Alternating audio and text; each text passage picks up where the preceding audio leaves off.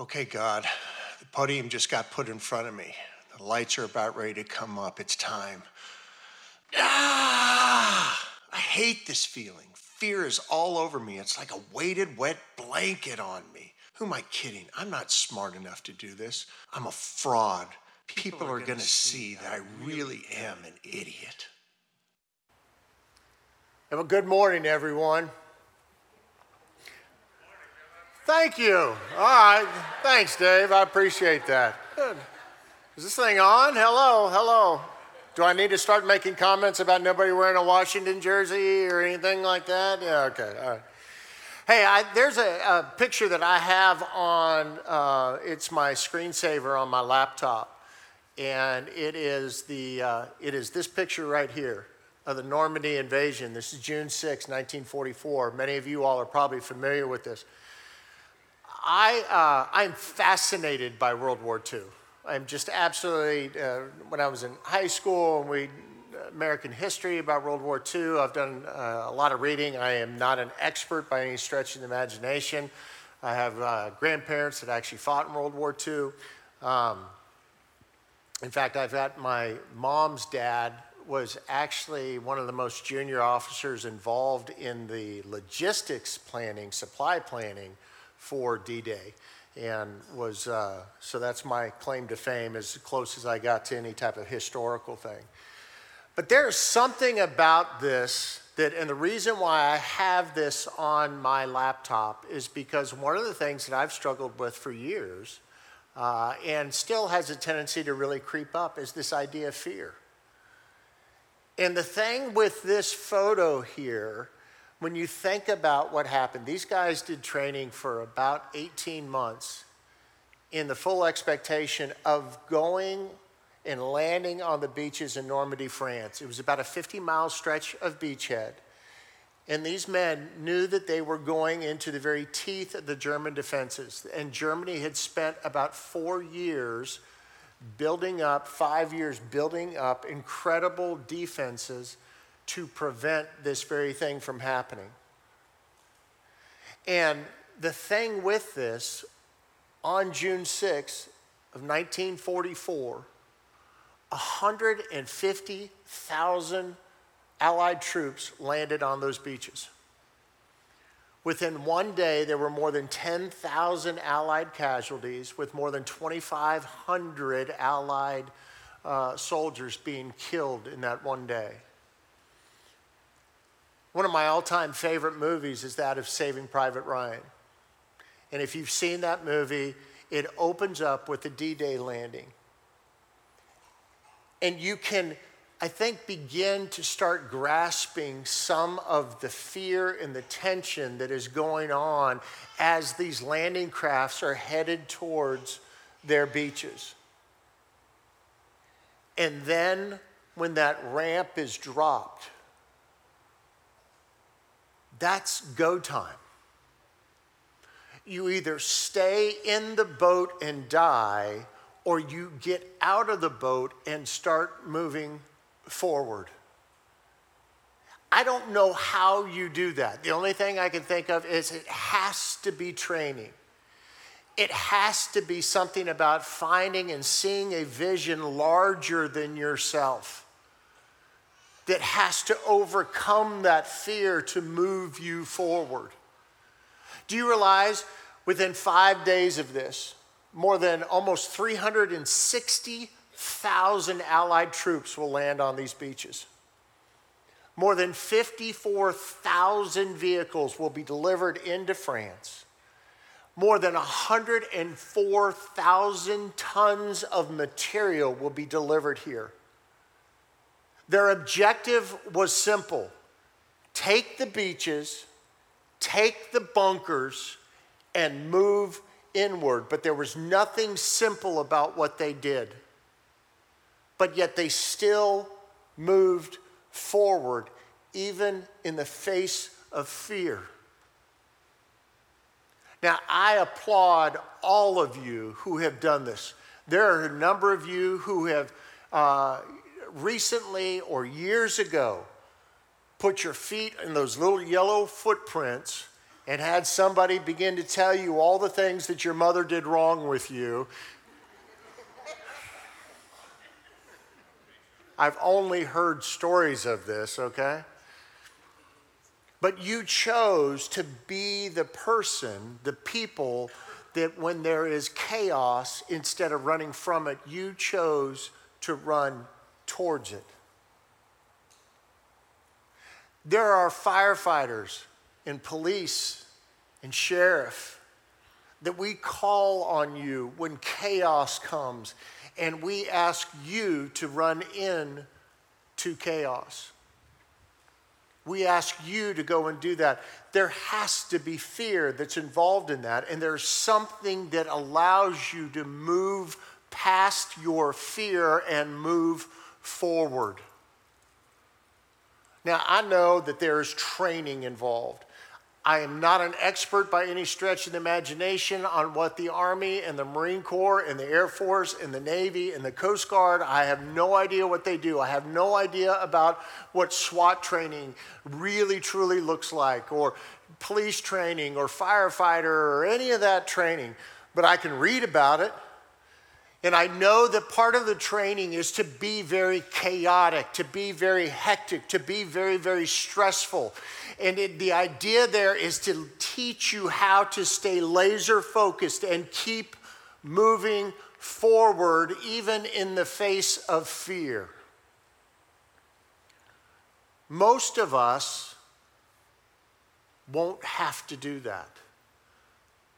But yet, I will tell you, I think all of us at some point struggle with the reality of fear in our lives. Maybe it's just me. Anybody else? Anybody else struggle with fear? Now, fear can take on a number of different avenues, and it can look like a number of different things.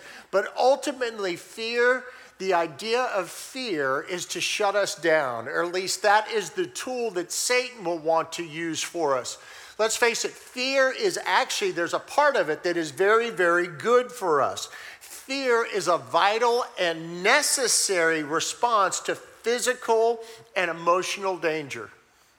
Fear is the thing that prevents us from doing stupid, at least it should be. All right? But the reality with fear is that fear creates these mental obstacles that limit our ability and our actions to think and to process and to move through things. And so, if we live a life of fear, what we end up doing is we begin to start living very, very small lives when we allow fear to dictate who we are, what we do, how we act, and how we react to things, fear gets to master us. Now, I will tell you, each one of us, all of us have a default when it comes to fear, and it's one of these three things. One, we will either choose to fight. When we feel fear, we will fight, we will confront whatever it is. The second aspect of it is that we will flight. We will run away from it. We will avoid it. We'll stay away from it. And the third one is we will freeze. And if we freeze, we do nothing.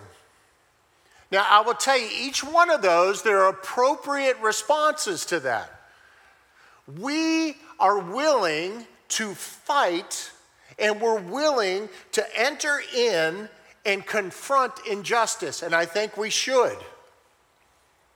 There are times when it is appropriate for us to run away for flight. I will tell you this if your house is on fire, it's probably not the right time to get into an argument with your spouse about it or to sit there and ponder what would be the best next option. We know what to do. We got to get ourselves, our family, our dog, the cats are optional, but we've got to get the dogs out of the house. If you see a snake, you should run. At least that's my mentality. And if somebody tries to put a snake on you, it's okay to go to the fight part, okay? Not that that's ever happened in a fraternity house before, never, okay? It's appropriate. There are times when we should run away, and there are also times where we should freeze. And those are the times that we're taking in what's happening, we're processing, we're thinking through, and then we are moving forward. There are also inappropriate actions that come with this. Many of us, the inappropriate, the inappropriate responses, the first one is to fight. And what we're trying to do there, the inappropriate part is this is we're trying to take control. When we feel fear, we immediately go into control and manipulation mode. Because if I can control you, if I can control the situation, I can control the outcome. And if I can control the outcome, then there is absolutely nothing for me to fear. Another inappropriate action here is the idea, there it is, of flight. Now, this normally pays, plays out in actually avoiding. Our flight response is we absolutely avoid this. Now, let me ask you this, guys. When our wives confront us about something that we know that we probably should not have done, or something we should have done that we chose not to, and they're angry, there's a sense of fear that can come in. Ladies, you have no idea, but really, husbands, we're scared of y'all, okay? Yeah. No. And one of the things that we can do in our fear is we'll just avoid. And lastly, the freeze, where we become paralyzed. Avoidance is a choice, freezing is a reaction. Now, I will tell you, all of us, we can run through all three of these different responses when fear enters our life, but we have a default. And if that default doesn't work, then we'll go to another one. If that doesn't work, then we'll go to a third one. And if that still doesn't work, I don't know what to tell you. I don't know what the fourth option is. But fear can absolutely control and manipulate and take over our lives. And fear comes in, and fear is something that is learned we learn it from, from people, influential people in our life. Parents, I will tell you this if you are a fearful, worrisome person, you will project that onto your children.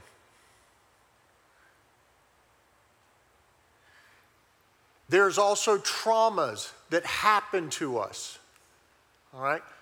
Dear friend of mine, I think he benches close to a million and a half pounds, okay? He is the, one of the biggest men I've ever known in my life. But if you put any type of dog in front of him, he is terrified because of something that happened to him when he was six years old. He got attacked by a dog, still has a scar on his cheek from it.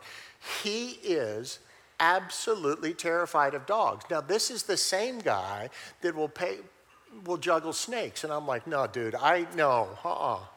Here's a dog. Uh, yeah, yeah. I, no, you give me a snake, forget it. Forget it. But that was a very real trauma that happened to him. And when there are anything like that happens again, his response is normally anger and control and he will move heaven and earth to make sure that dog does not come near to him. I mean, I, have seen him literally climb into his car and shut the door until the dog passed. I'm like, dude, you know, it's okay. We can uh, maybe start with a small dog and I'll start working you up to it, okay?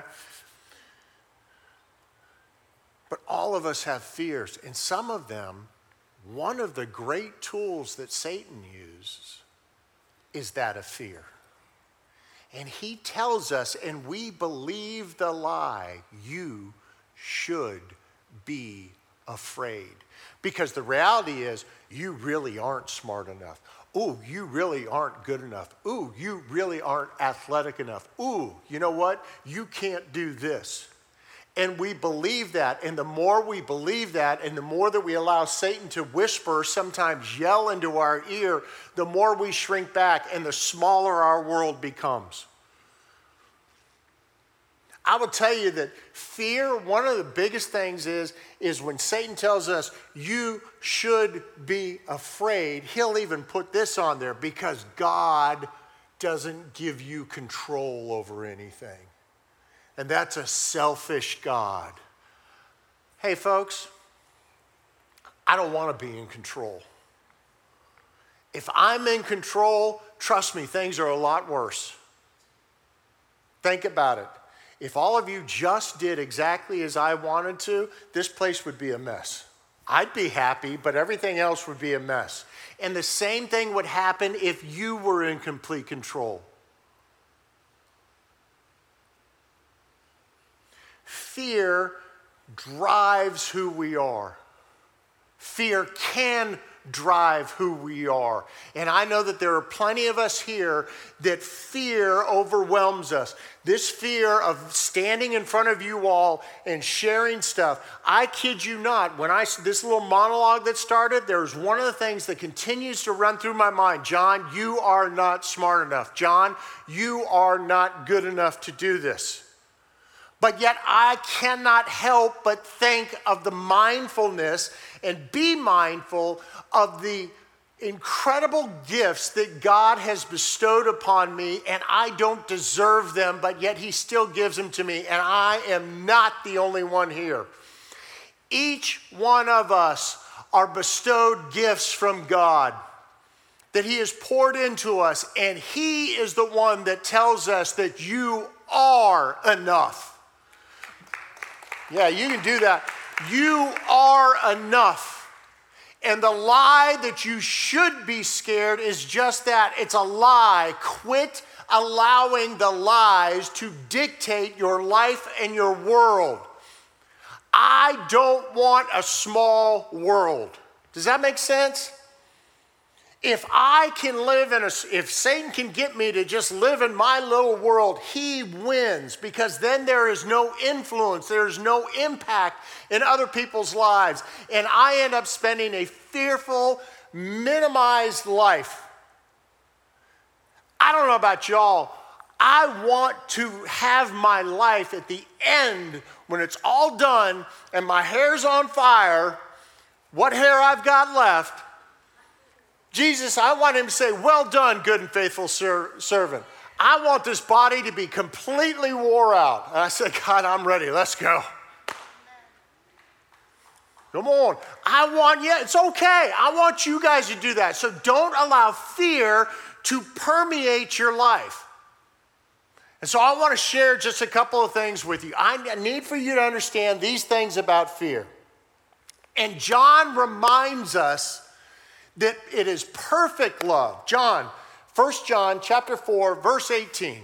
If you know anything about the guy, about John, the gospel writer, the disciple John, okay? The one whom Jesus loved. If you read any of his material, either his gospels or first, second or third letter towards the end of the New Testament, all right? There's one word that you will hear over and over and over and over again from John and it is this. It is love and the multiplication and the application and the incredible what does love look like. And John, in chapter 4, in his first letter, his first epistle, he writes these words There is no fear in love. There is no fear in love, but perfect love drives out fear because fear has to do with punishment. I will tell you this fear assumes punishment. When we are living in a fearful life, when we're living that small life, when we're allowing fear to dictate who we are and what we do, we are assuming that punishment is coming. We actually put more faith in the per- perceived idea of punishment than we do in the faith and the, the validity of God. Let me explain that. I did not grow up in the church. I came to faith in 1995. I am 30 years old when I come to Jesus. All right? My view of God for years was this there's this big giant eye in the sky, and it just happens to be on the other side of the dollar bill. That big eye, the big eye on this in the sky, and he's looking down on me and he's waiting for me to mess up just that much more so that he has the right to hit the smite button on me. That's what I thought God was. I thought that it was punishment. I thought God was all about punishment. And then when we actually read the text carefully and we begin to enter into relationship with Jesus, we begin to read his word to see that his idea is love. John 3:16 for God so loved the world that he gave his one and only son that whoever believes in him shall not perish but have everlasting life. That's great. But then he doesn't even stop there. John goes on in verse 370 he says, Listen, Jesus didn't come to condemn the world, he didn't come to push the smite button on us. He came to save us.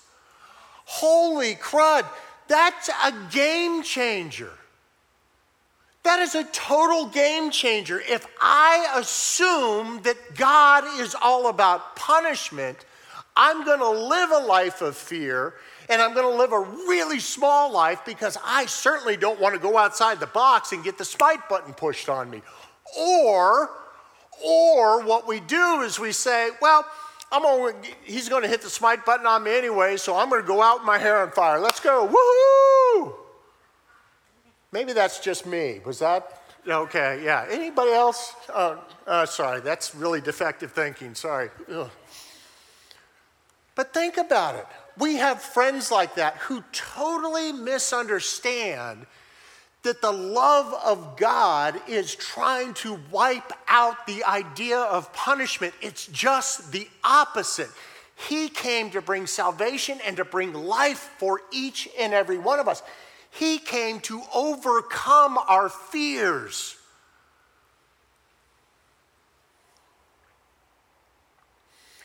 Love drives out fear. John, before in verse 10 of that chapter, chapter 4, 1 John chapter 4, he says, This is love. Not that we loved God. Not that we loved God, but that He loved us and sent his son to an atoning sacrifice for our sins. This is John 3:16.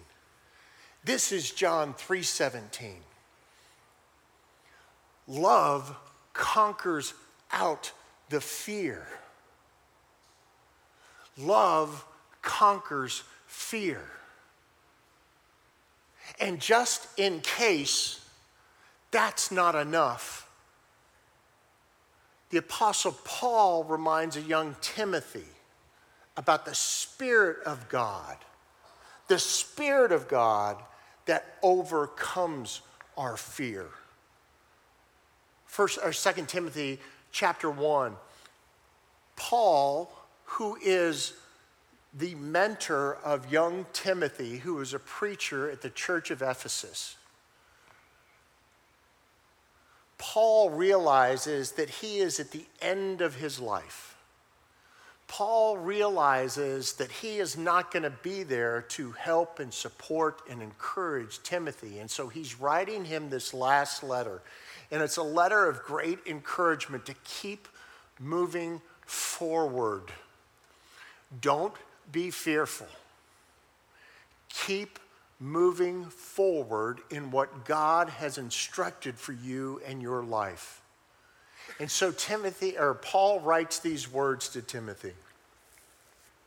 There it is. Therefore, I remind you to rekindle the gift of God that is in you through the laying on of my hands.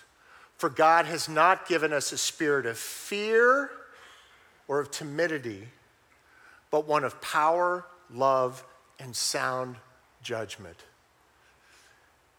Fear is overcome by the Spirit. I need for you to think about this. The Spirit of God, God who spoke into existence everything, God who loves us so much that he was willing to put on flesh and become a man. God who indwells us through the Holy Spirit and gives us power to overcome our fears and anything, any obstacles that come in our lives. It is the fear, it is the spirit that overcomes our fear. And it is a spirit of great power and of love.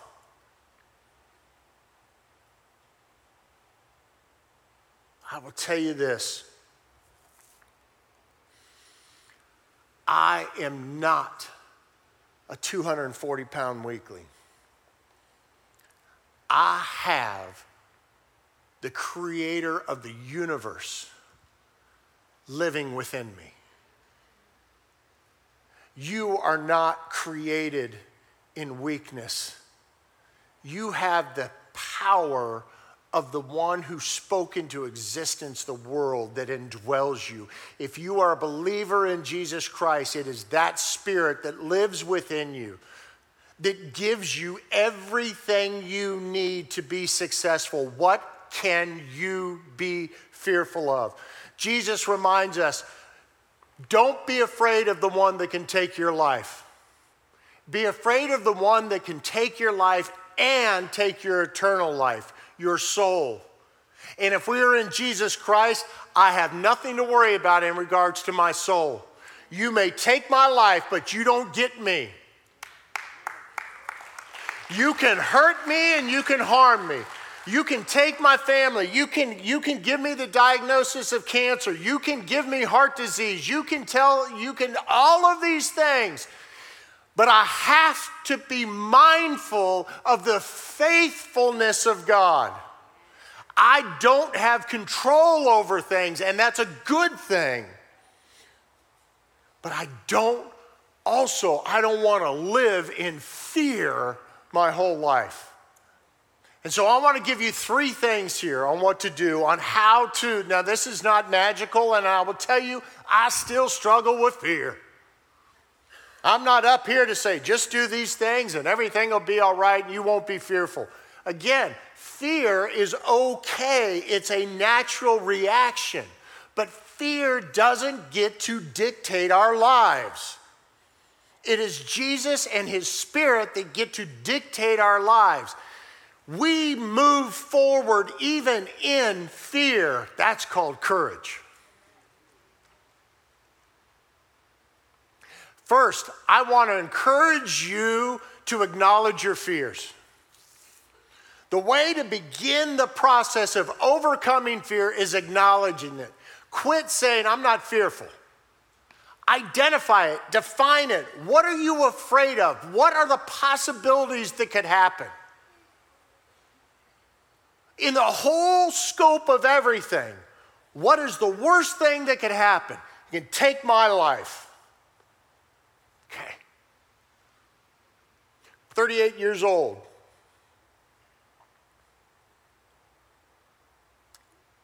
I'm on a treadmill at Mary Washington Hospital doing a stress test.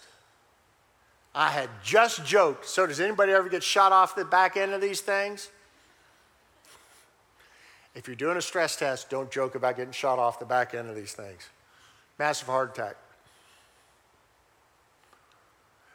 Doctor told my wife after the procedure that if this had happened in the parking lot of the hospital, I would have died. Instead, it happened right across the hallway from the heart catheterization lab. They moved me into the heart catheterization lab, bumped some poor guy off the table, put me on it. And I remember thinking, this would be a really good time to pray.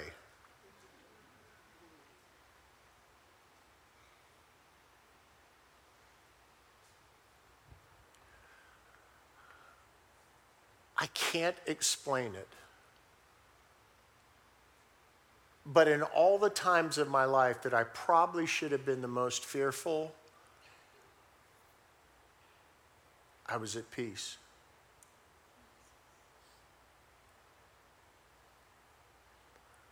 Because there was this glimpse that our God is faithful.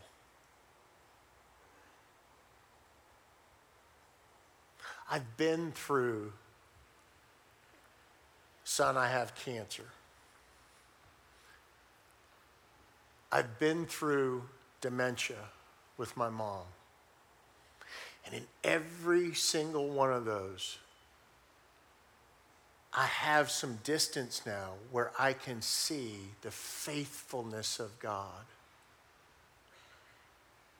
And with each one of those, my fear level goes down more and more and more, and my trust in Jesus goes up and up and up. But I have to acknowledge my fears, define them. Second of all, train for it. Train for those moments when you know fear is going to show up because it is going to show up again. It is going to come. It is going to come to your house. But the more we train for it, the more we are prepared for it. The more we train for it, the more prepared we are that when it comes, we can see God, and it's not just lip service. God, I am going to trust you in this because I cannot fix it what is my role within this and how do I keep moving forward? And that's the third point. In our fear, you ready for it? Move forward. Move forward because if fear can get us paralyzed, it has won. But if we are willing to move forward in Jesus Christ, we can overcome. He will overcome through us incredible things. What is your fear? What is preventing you from moving forward? Why are you paralyzed? Can it take your life? It might. But can it take your eternal life?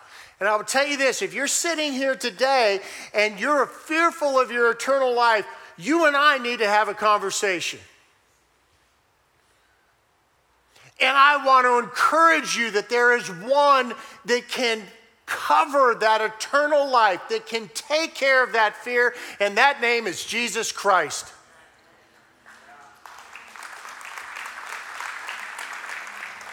Cancer can take my life. Heart disease can take my life. Old age can take my life.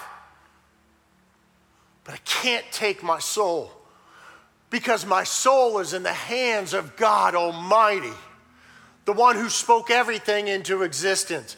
And if I will hold on to those things, if I will train for that, if I will acknowledge the great faithfulness of God, and I will keep moving forward, though it may be slow and it may be tenuous and it may feel like we're marching uphill in wet concrete, but I'm moving forward. Fear cannot own me and fear will not own me.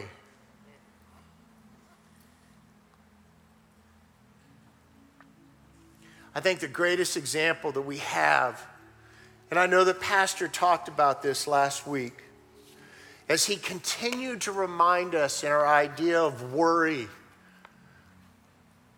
about the goal of overcoming worry, the goal of overcoming shame, the goal of overcoming anger, the goal of overcoming fear is to rest our eyes on the faithfulness of God. And the greatest example we have is that of Jesus Christ. Jesus, fully man, yet fully God. Pastor Adam will explain that to you in a couple weeks.